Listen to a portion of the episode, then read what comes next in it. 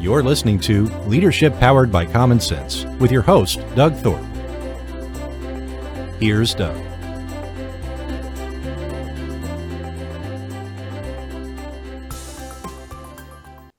Perfect. Well, greetings, everyone. This is Leadership Powered by Common Sense. I'm your host, Doug Thorpe, and today my special guest is a Miss Jill Lublin. And uh, we have, uh, Jill and I have been kind of connecting on social media for quite some time. She's a four time best selling author, publicist, and international speaker. And I'm going to let her talk a little bit more about all of her background. But Jill, welcome to the show. Thank you, Doug. I'm delighted to be here. Yeah, so uh, sum up if you can your niche and and what you like to do and how you like to help people. Well, I love helping messengers get their message out, also known as publicity and getting that kind of visibility that you'll all deserve. So my thing is get it done get it done publicity. I've written four books, as you can see behind me. The ones I'm most known for are Guerrilla Publicity and The Profit of Kindness. To that end, I teach uh, virtual get it done publicity boot camps and I also run an intentional kindness community. That's my that's my main bio in a nutshell.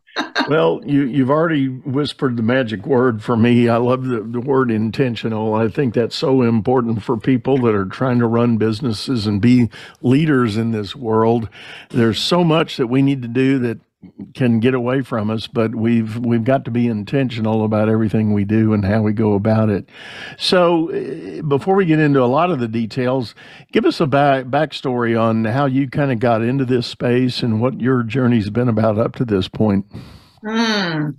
You know, I think like many of us, my journey was a bit circuitous. I actually went to law school thinking that's what I wanted to do. Okay, we're not going to hold that against you. Oh boy. Yeah. Then I got to law school and that was, it was just not my style. I'm much more creative and uh, it makes me great at marketing, bad at law school, just saying. so, um, and even though I'm very analytical and, and I kind of run both sides of that, um, the truth is I love marketing and, you know, funny enough, in law school, to avoid being bored, I got involved in the music business. And my career actually started in the music business, where I learned the power of publicity and really driving attention to perception.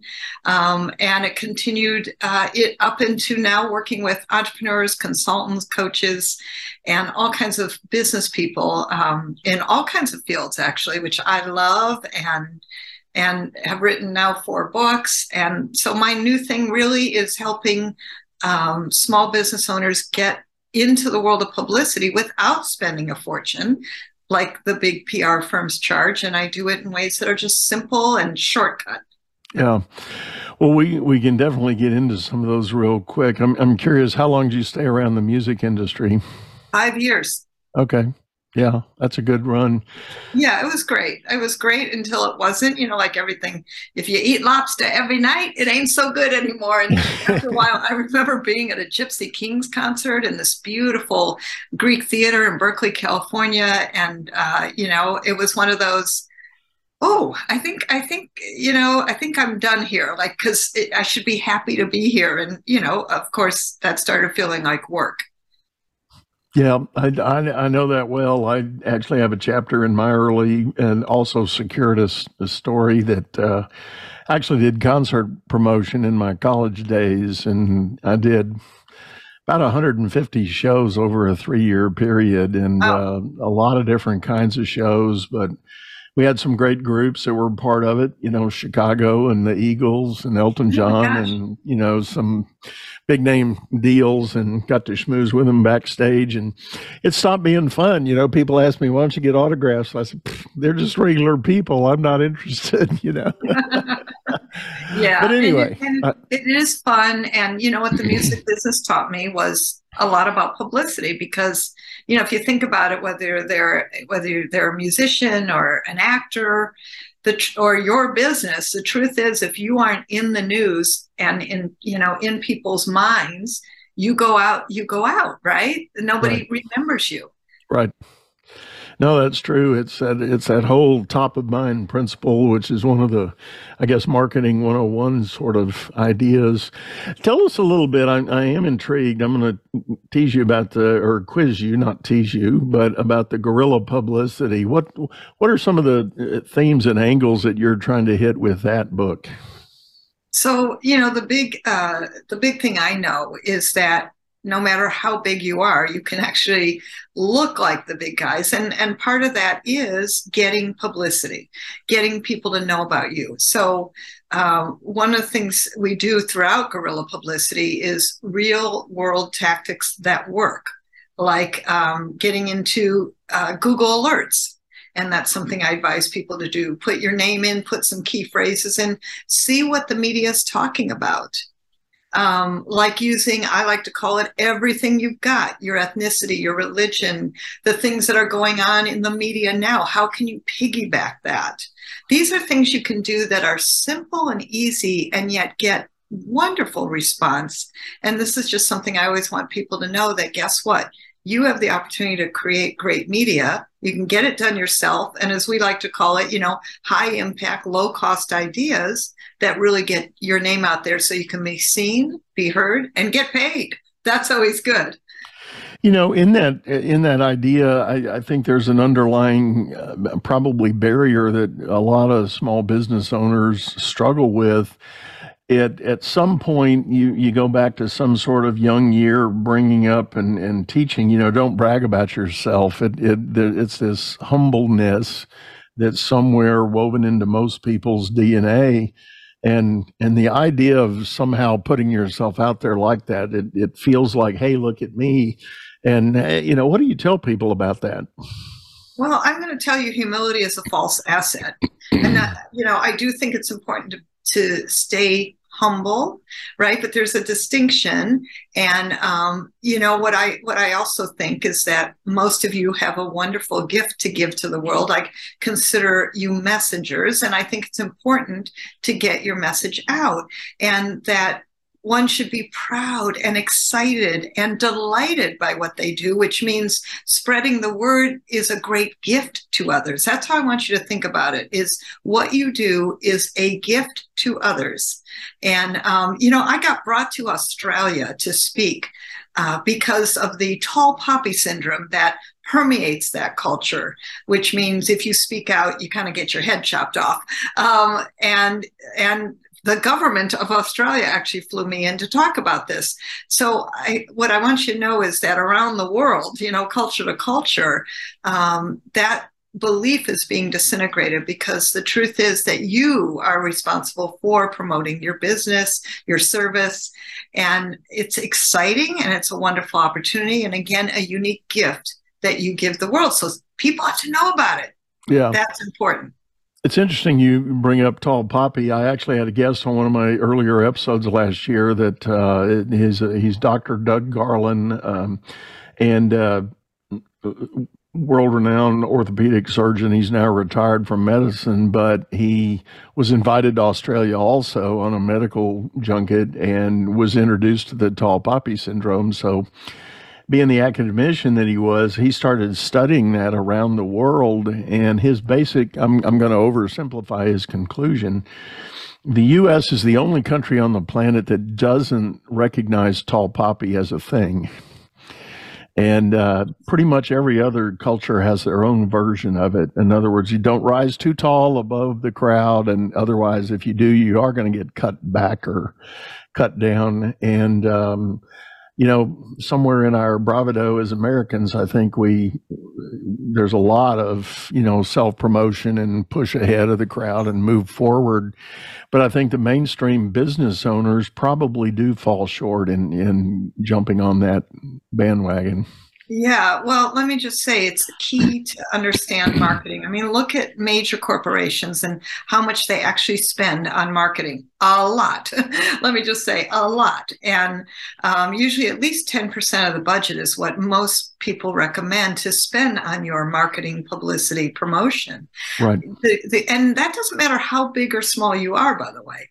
Um, so I think that's a really good number to keep in mind. And the reality is, you can do a great job, deliver an excellent service, a wonderful product, you know, whatever you're working on um, and how you're delivering it. But the truth is, if nobody knows about you, how will they actually hire you or pick you over your competition? And what I find is the trust factor that gets built by publicity, by appearances. And these can be small and large. This doesn't have to be big, it can be in your community. Your local uh, neighborhood newspaper or radio or TV. And by the way, they love to feature you. It can be in your local Chamber of Commerce newsletter. So I'm really big on use all avenues to be seen and heard um, because that's what's going to propel you faster forward and first in people's minds. Yeah, great, great word for that. Oh, oh, why do you think business owners do um, not spend enough time in this space thinking about it and, and moving their message forward? I think a little bit is fear, honestly, um, not knowing what to do, which is why I'm so big on here's some easy, simple things to do to get noticed now, right? And and really like doable things in short time frames. So I think just part of it's fear, and what I notice is um, when you have your message down in a concise, precise way, the um, trust factor goes up, and your confidence factor goes way up. And, and, and it's an accelerated oh you know i can do that. And um, easier way that people can get who you are. So makes a big difference you know in the executive coaching realm where i spend a lot of my time i have a lot of colleagues and and i've suffered it uh, over time myself of trying to figure out exactly how to define what it is we're trying to do and how we're trying to help people. And inevitably, part of the conundrum is the sense of if I describe this thing, I'm essentially painting a box, and that's where I'm declaring that I'm standing. But inevitably, five minutes later, you get a phone call and somebody says, Can you do X, Y, and Z? And that's not in that box. So you feel like, uh oh, I've just given up or passed on an opportunity because my box doesn't describe that. But yet, I know I can do that, and I know I can help. Any any thoughts on how to help somebody overcome that sort of conundrum? Well, I think number one, it, it is really great to have a, a great basic message. What does that mean? What you might call your box. You know, here's who I serve, here's the problem that I support with, you know, that like that. And I actually have a formula for that that's done in the media context that actually works in networking and prospecting, connecting with clients. So it's a multi use formula. But I would tell you, and it's really problem solution oriented.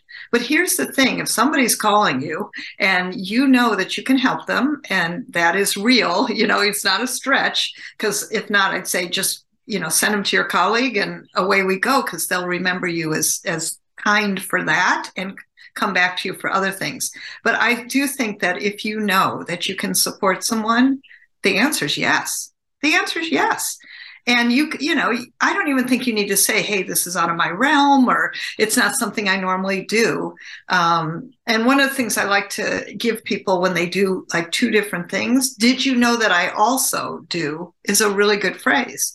Um, you know x consulting or um, kindness circles in my you know in my world. So i think that the answer is yes, as long as you can deliver the great service. And don't even be concerned about your box or not your box. You know that you can help someone, help them. And, uh, the, you know, let's just say yes to that. Yeah, uh, good good advice there. Let's um, let's shift gears for a minute and talk about that kindness factor. Uh, tell us more about your thinking and your messaging on what you're sharing on that subject of kindness. Yes, and I and I've spoken in uh, corporations and and smaller businesses, and and I run my own intentional kindness community filled with all kinds of businesses all around the world.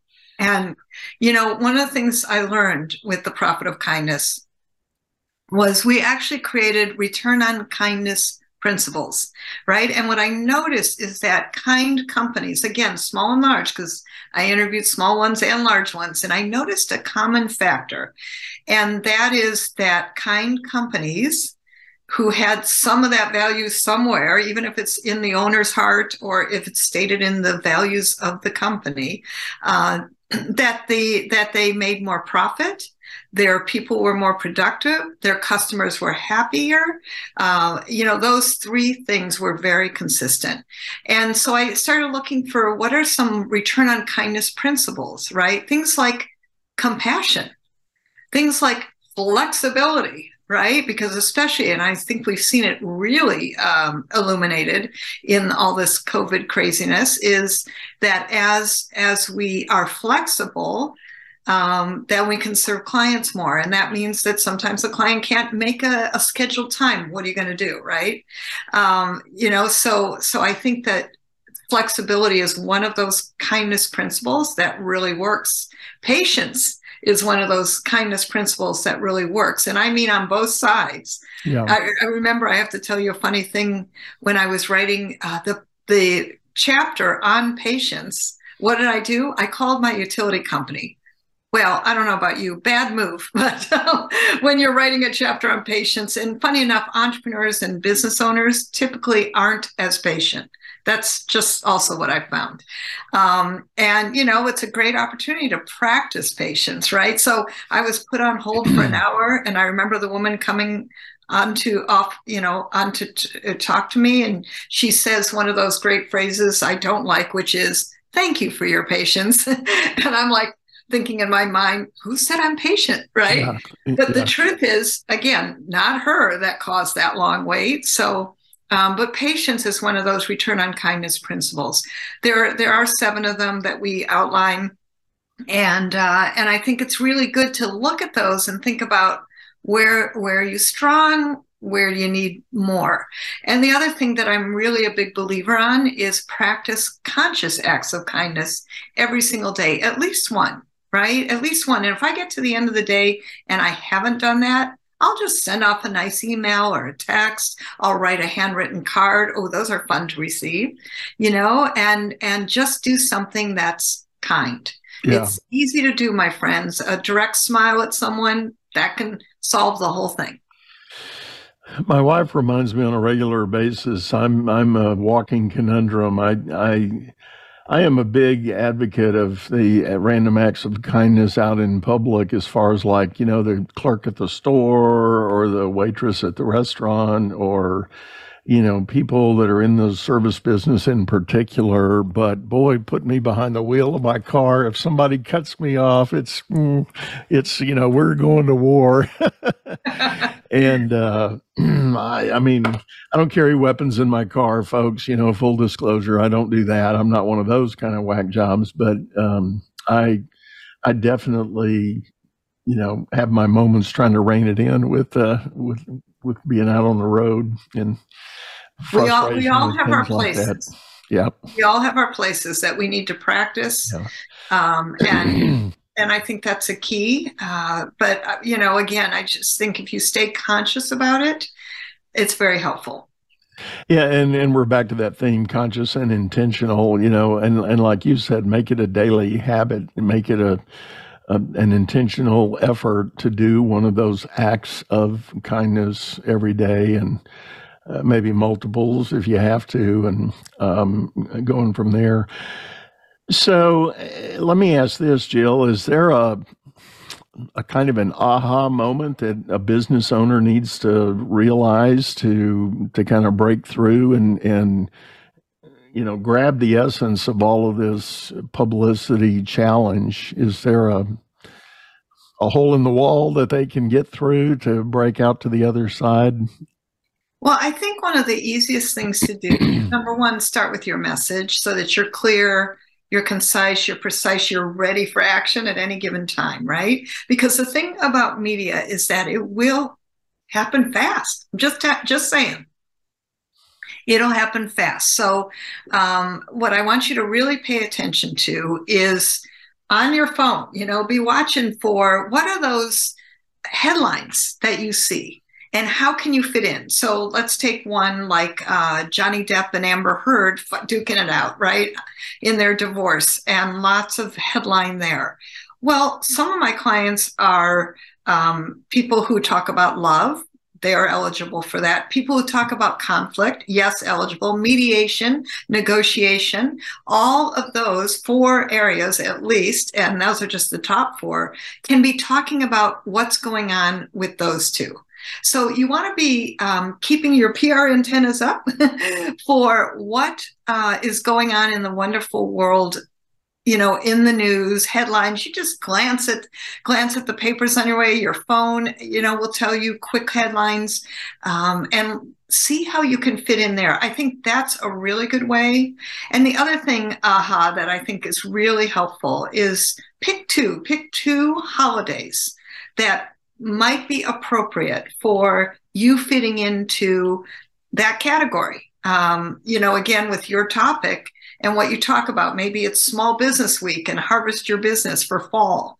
It could be any related topics. And if you can't think of one, then go to nationaldaycalendar.com. And I mm. promise you, there are such plethora of ideas. You'll be like, whoa, this is super great.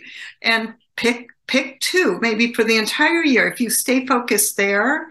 And you know i'm going to just say 30 minutes a week which is very doable my friends. I'm promising you watch more netflix than that right? Or prime in my case too. But um, 30 minutes a week devote to what i might call visibility building activities. And if you do that like just looking at okay what's going on where am I, what organizations am I part of? Maybe write an article is, is a simple thing to do. Um, these are great momentum builders that will keep you, number one, uh, guaranteed to get more visibility, and number two, in momentum so that it stays on your radar and then you get on everyone else's radar so that nice. they do business with you. This is about profitability, visibility, credibility, trustability, and frankly, clients and money. You know, that's what publicity leads to. I know a lot of people that really focus a lot of energy and effort on trying to accumulate um, likes and um, reviews, whether it's on Google My Business or uh, Facebook or any of the others. And I know the classic teaching that I've heard is the whole notion of social proof. If if you as a name or a brand can accumulate a lot of those kind of responses, then that feeds into the psyche of you know how people want to view you as a source or an authority. In, any thoughts on that whole idea of building your your population of likes and reviews? Well, I think, um, you know, I'll tell you, social media is a bit different than publicity. And, um, you know, it's a bit of a one hit wonder at times, meaning you hope that somebody sees your likes. Reviews are important, and I do think they're part of publicity. Good testimonials, very important, yes. Um, but I really want you spending, you know, your time focusing on longevity which is publicity, which is when people read an article with you, get on your when you're on podcasts. These are things that you that it's the gift that keeps on giving. Social media isn't. Now, do you need a good reputation there? Absolutely. Do people will people be looking you up? Absolutely. So I am a big believer in in using your message on on social media too and be consistent right so that so that again that that you're seen and heard in the way that you want to be remember you control your message but i am concerned when people say well i'm on social media that you think your publicity's done and my friends that ain't the game publicity is um, an overall messaging piece that includes your social media but i really want you to think about uh, you know, we'll call it traditional media, which includes blogs and medium.com and podcasting and all the new forms of media, including Facebook. You know, you can be giving uh, Facebook interviews and LinkedIn Live interviews and Instagram. I mean, it's tremendous how the publicity opportunities have multiplied. And I think that's good news, Doug. Yeah, I agree. I agree. And Jill, I know we're a little bit tight on time today, but thank you so much for hopping in. You're a busy lady and you've got a lot going on. And thank you for spending a, a, a minute with us here today. Really appreciate it. Oh, it's my pleasure. And can I let your people know where they can find me? Please, that was going to be my next comment. Uh, let us know how they can best get a hold of you.